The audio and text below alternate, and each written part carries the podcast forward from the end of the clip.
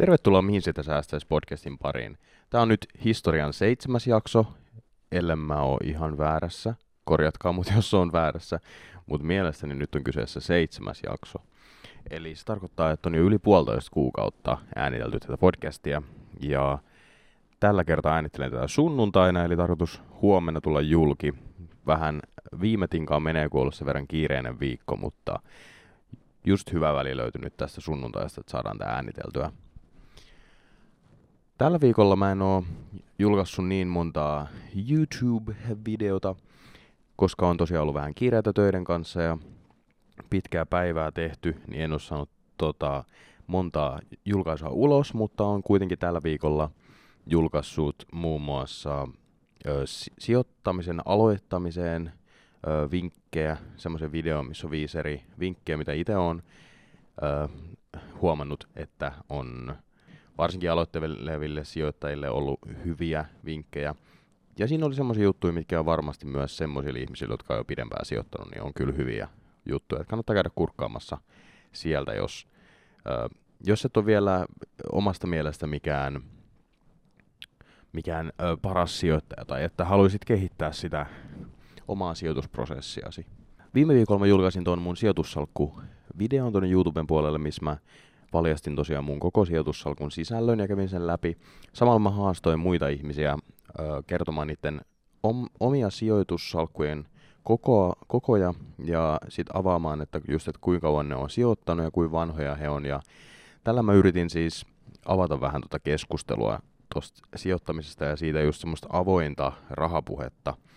Et koska mm, tuolla Facebookin sijoituskerroryhmässä, niin just joku tuossa kuukausi sitten tai jotain tällaista, niin kertoi, että hän oli päässyt miljoonan euron yli sijoitussalkulla. Ja siis äh, tämä henkilö on siis sijoittanut 34 vuotta, eli siis pitkä prosessi ollut, mutta mua inspiroi ihan sairaasti, kun mä näin tämän viestin, tämän äh, hänen kirjoituksen siitä, että nyt on päästy miljoonan yli. että nyt se on niin kuin, siihen on tähdätty ja sitä kohti on tehty töitä paljon ja nyt se vihdoin saatiin onnistumaan. Niin tämä sai muut niinku, kanssa ajattelee niinku omaa sijoitus, ö, ö, omaa tota sijoitushistoriaa ja just sen takia mä päädyinkin sitten tekemään ton videon ja sitten mä haastoin tosiaan muita kertomaan niiden omia sijoitussalkkuja ja mu- muuta, koska tota, koska mä tiedän, että mua inspiroi se, että mä kuulen just muiden, muiden kehitystä ja just se, että vaikka niin kuin, että mm, ihmisiä, jotka on vaikka mua pari vuotta vanhempia, että millaisia salkkuja niillä on. Ja just se, että, että näkee, että mi- miten muut on kehittynyt, niin se inspiroi siihen, että mullakin on mahdollisuus kehittyä tässä. Ja koska mä oon tällainen ihminen, joka oppii siitä ja inspiroituu siitä muiden kehityksestä ja siitä, että mä näen, että mulla on mahdollisuus kehittyä myös, niin mä koen, että se on hyväksi ylipäätään kaikille puhua siitä, koska mä, monilla on siinä sijoittamisen aloittamisessa semmoinen ajatus siinä, että no, ei siinä, e, onko siitä nyt edes niin hyötyä ja täytyy olla paljon rahaa ja se on ehkä just se isoin semmoinen, että voinko mä nyt mukaan aloittaa sijoittamisen, kun ei mulla ole kuin parikymppiä ylimääräistä laittaa. Ja se, mitä mä itse tuossa sanoin, niin mähän siis on aloittanut 15 eurolla. Ensimmäiseen laitoin Nordnetin rahastoon 15 euroa ja siitä se on lähtenyt ja tällä hetkellä onkin jo melkein seitsemän tonnia kasassa kahdessa vuodessa, vähän yli. Mikä on mun mielestä erittäin hyvä tällaisena nuorena ihmisenä, jonka vuosittaiset tulotkaan tuona aikana ei ole ollut tota, kuitenkaan nettotulot niin pari tonnia enempää kuukaudessa. Niin mun mielestä se on erittäin hyvä saldo, mitä on tähän mennessä saatu. Ja tämä sitten kun tota, mä sain ihmisiä availemaan niitä omia salkkujaan siellä Instagramissa ja tosiaan Facebookin puolella, niin se avasi myös lisää keskustelua tähän niin kuin liittyen ja siellä, öö, siellä alkoi tämmöinen niin NS-haaste, mutta tämmöinen, missä ihmiset jako niiden ö, taloudellisia suunnitelmia niin kuin tulevaisuudelle. Ja just siinä oli haastettiin niin kuin kertomaan ensi vuoden taloudelliset tavoitteet. Ja mä itsekin tein tämän. Siinä oli kolme kohtaa ja ensimmäisenä kohtana mun ensi vuoden taloudellisissa tavoitteissa niin oli se, että mä lopetan mun päivätyön ja alan tekemään tätä podcastia ja YouTubea ja blogia ja näitä freelance-hommia niin ö, täysipäiväisesti ja keskityn täysillä näiden asioiden kehittämiseen. Sitten mä sainkin yhdeltä seuraajalta tosi tota, äimistyneen viestin siitä, että hän sanoi, että hänellä oli oikein suuloksahtanut auki, kun hän oli nähnyt se mun ö, ensi vuoden taloudelliset tavoitteet, kun ensimmäisenä siinä oli tosiaan se, että, että tota, haluan irtisanoutua nykyisestä työstäni ja aloittaa tämän täysipäiväisenä.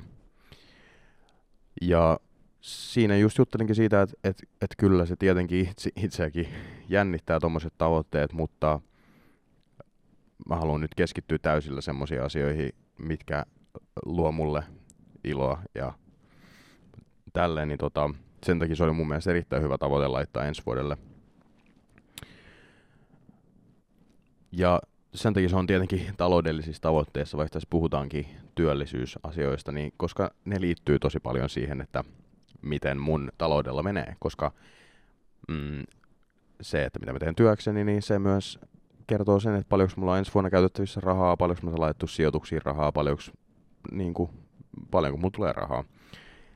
Ja se oli siis ensimmäinen ja ne oli jossain määrin tärkeysjärjestyksessä. Eli toi on tosiaan siis se isoin, isoin tavoite ensi vuodelle. Sitten toisena tavoitteena siinä oli tota, se, että mä säästän kautta sijoitan 25 prosenttia mun tuloista. Ja se on ö, tänä vuonna siis, mä luulen, että mun sijoitus, toi säästöprosentti, Mä luulen, että tänä vuonna toi mun säästö kautta sijoitusprosentti menee niin kuin lähemmäs 20, se on siinä 15 ja 20 välillä.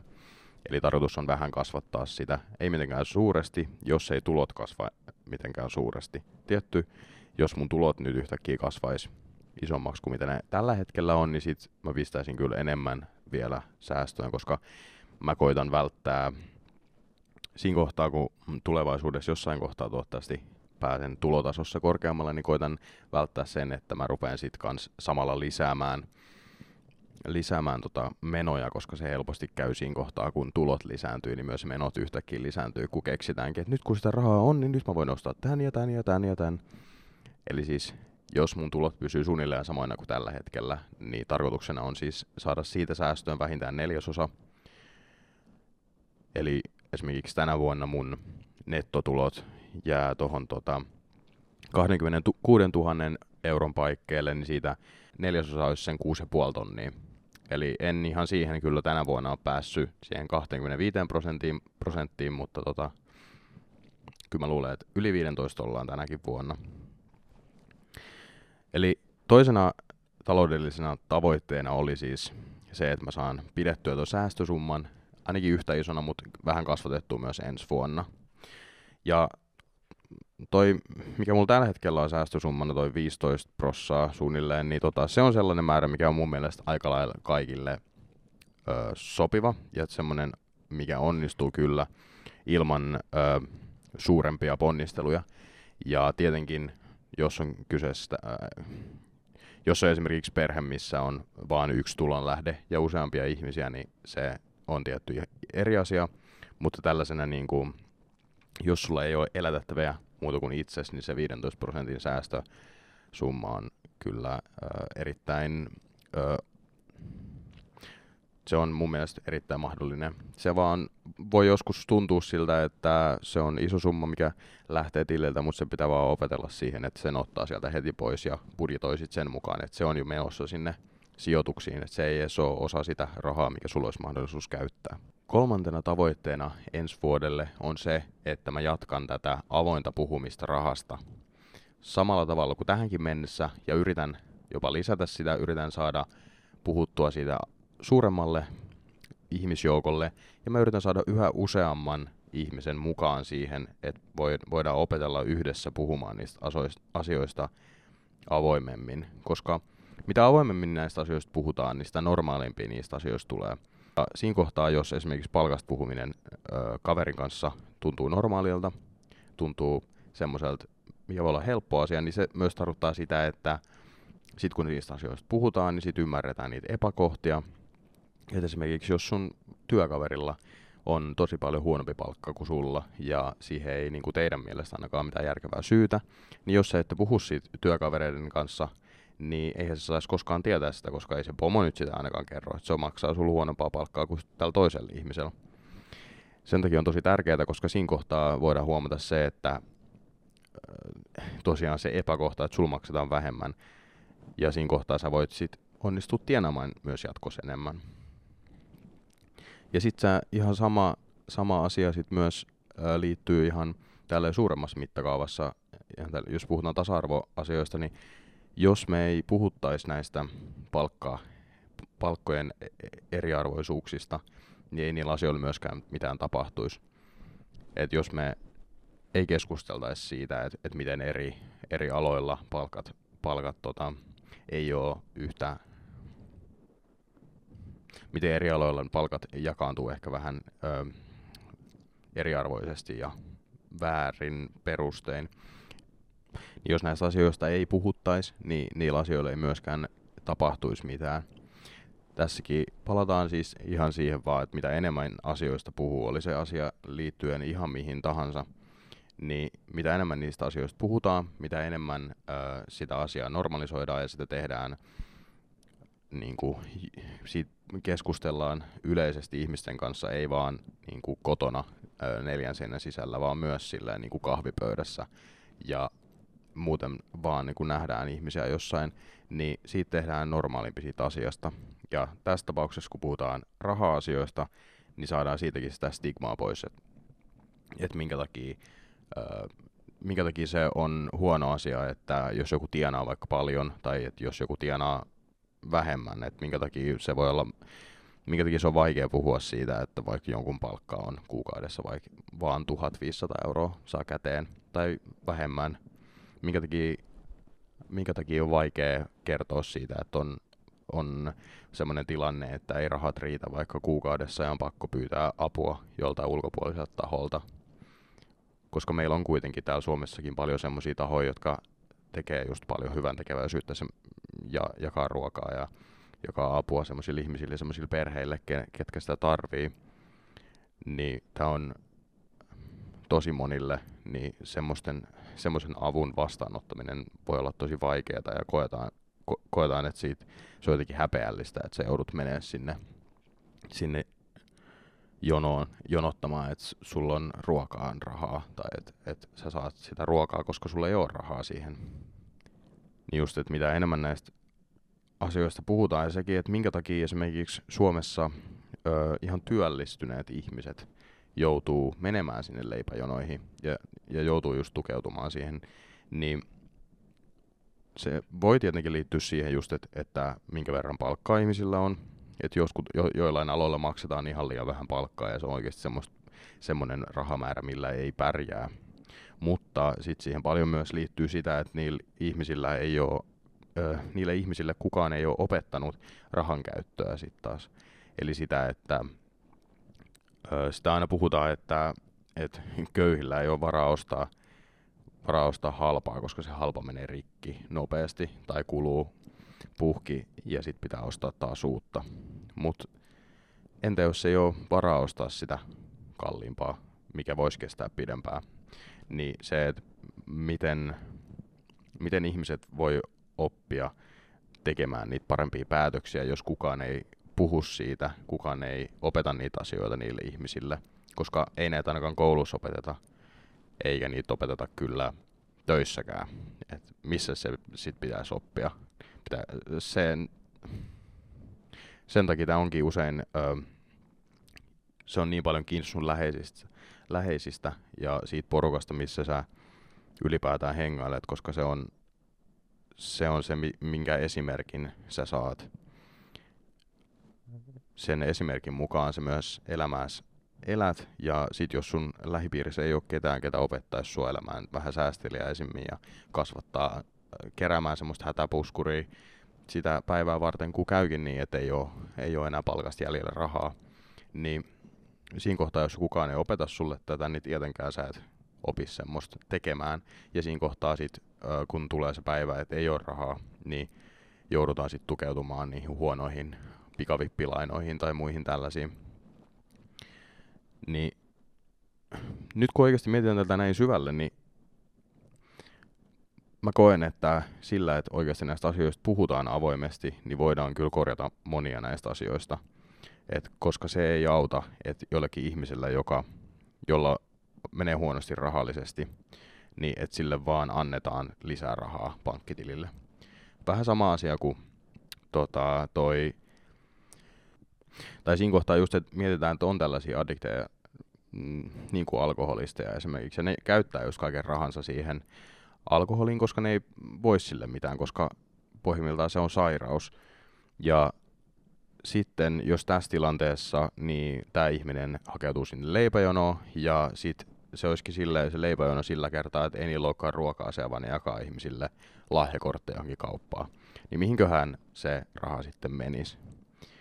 Niin ihan samalla tavalla, kun puhutaan ihmisistä, jotka ei osaa kontrolloida niiden rahan käyttöä, niin si- siinä kohtaa, jos niiden rahat on loppu ja niillä jaetaan vaan lisää rahaa, niin sitten se raha myös kuluu. Eli siinä täytyisi saada, näille, täytyisi saada laajemmin ihmisille just kerrottua siitä, että miten, miten sitä rahaa oikeasti kuluu käyttää ja miten se miten sitä omaa taloutta oikein pyöritetään, koska se ei ole helppoa todellakaan. Ja se on semmoinen asia, mitä pitää pitkään kyllä opetella, ja jos sitä ei ole opetettu sulle pienestä pitäen, ja jos sun perhe ei ole siinä tukena, niin se voi olla kyllä tosi vaikeaa löytää siihen myöskään apua ja oppia siihen vanhempana sitten, että oppii hyväksi rahankäyttäjäksi. Sen takia monille voi olla paha paikka esimerkiksi, esimerkiksi hankkii luottokorttia, jos ei luota siihen, että ei pysty olemaan käyttämään sitä luottokorttia, koska luottokorttikin on erittäin hyvä ö, väline, jos sitä vaan osaa käyttää oikein. Eli siinä kohtaa just, että jos sulla on vaikka palkkapäivään se viikko ja sun tarvitsee nyt saada ostettu joku tuote, minkä sä tiedät, että sä kyllä tarvitset ja sulla on siihen rahaa, mutta ö, sä et mutta sulla ei just nyt toista tilillä, että se on vaikka jossain säästötilillä tai se on jossain, mutta ensi tiistaina tulee palkka. Niin siinä kohtaa sä voit ostaa sen luottokortilla ja maksaa sen sitten heti pois, kun tulee palkka, niin sä et joudu maksaa siitä luotosta mitään ja siinä kohtaa se on vaan järkevää, että pystyy tekemään näin, koska muuten sä olisit joutunut odottaa seuraavaan palkkapäivään ja sit voi olla, että se tilanne olisi mennyt jo ohi ja sitä tuotetta ei vaikka olisikaan tarjolla enää tai jotain muuta. Ja sitten sen lisäksi niissä on kaiken näköisiä ostoturvaa. Esimerkiksi jos sä ostat lennot tai jonkun tuotteen ja sit sä et saakaan sitä, että se lennot perutaan tai sit sulle ei koskaan toimiteta sitä tuotetta, minkä sä oot ostanut, niin siinä kohtaa kun sä maksat luottokortilla, niin sulla on parempi turva siinä, kun sä voit luottokunnalta hakea ne rahat takaisin ja sit luottokunta selvittää sit sen myyjän kanssa, että mikä homma, että miksi et toimittanut vaikka sitä tuotetta tai miksi ne lennot peruttiin. Niin just, että jos ei ole sitä luottoa siihen, että, että osaa käyttää näitä asioita oikein, ja jos kukaan ei ole koskaan opettanut, että miten näitä asioita voi käyttää oikein, niin ei tietenkään niitä voisi sit osata tehdä oikein. Ja tähän oikeasti tärkeimpänä asiana mun mielestä on vaan se, että puhutaan näistä asioista enemmän. Puhukaa teidän läheisille siitä, että ei tarvi ei tarvi olla silleen, kun musta tuntuu, että mä välillä on, että mä paasaan ihmisille näistä asioista, mutta tota, vähän tuo esiin niitä tota, omia ajatuksia siitä, miten itse tekee, ja sit voi keskustella siitä niiden kanssa, että et esimerkiksi jos on semmoisia läheisiä, jotka on joskus joutunut vaikka tukeutumaan pikavippiin tai muuta, niin kysykää, että et mikä oli semmoinen tilanne, että missä sitä joutui käyttää, ja ö, millainen summa se oli, että olisiko se voinut vaikka lainata joltain tuttavalta tai vaikka niin kuin sinulta. Ö, ja just, että onko he ottanut opikseen siitä, että onko nyt ruvennut keräämään sitten jotain puskuria tai niin kuin tuo tämmöisiä pieniä, pieniä neuvoja siihen.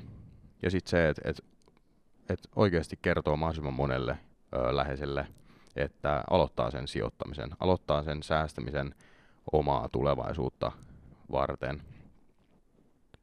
Ja oikeasti aloittaa sen vaan niin kuin rohkeasti pienillä summilla, koska se ei vaadi sitä, että sun pitäisi saada sinne monta sata euroa kuukaudessa, vaan sen voi aloittaa ihan helposti vaikka sillä 15 eurolla kuukaudessa, jos siltä tuntuu. Kaikki, mitä me saadaan säästettyä parikymppisenä, niin on tosi paljon arvokkaampia kuin ne eurot, mitkä me saadaan kerättyä, kun me ollaan kolmekymppisiä, koska jos me pidetään ne sinne siihen asti, kunnes me jäädään eläkkeelle, niin ne on ehtinyt kerryttää jo paljon enemmän rahaa sinne.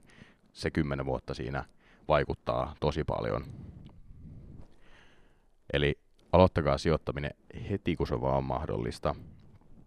Puhukaa raha, rahasta, puhukaa kaikesta mahdollisesta läheistenne kanssa ja käykää tilaamassa mun kanava YouTube-puolella.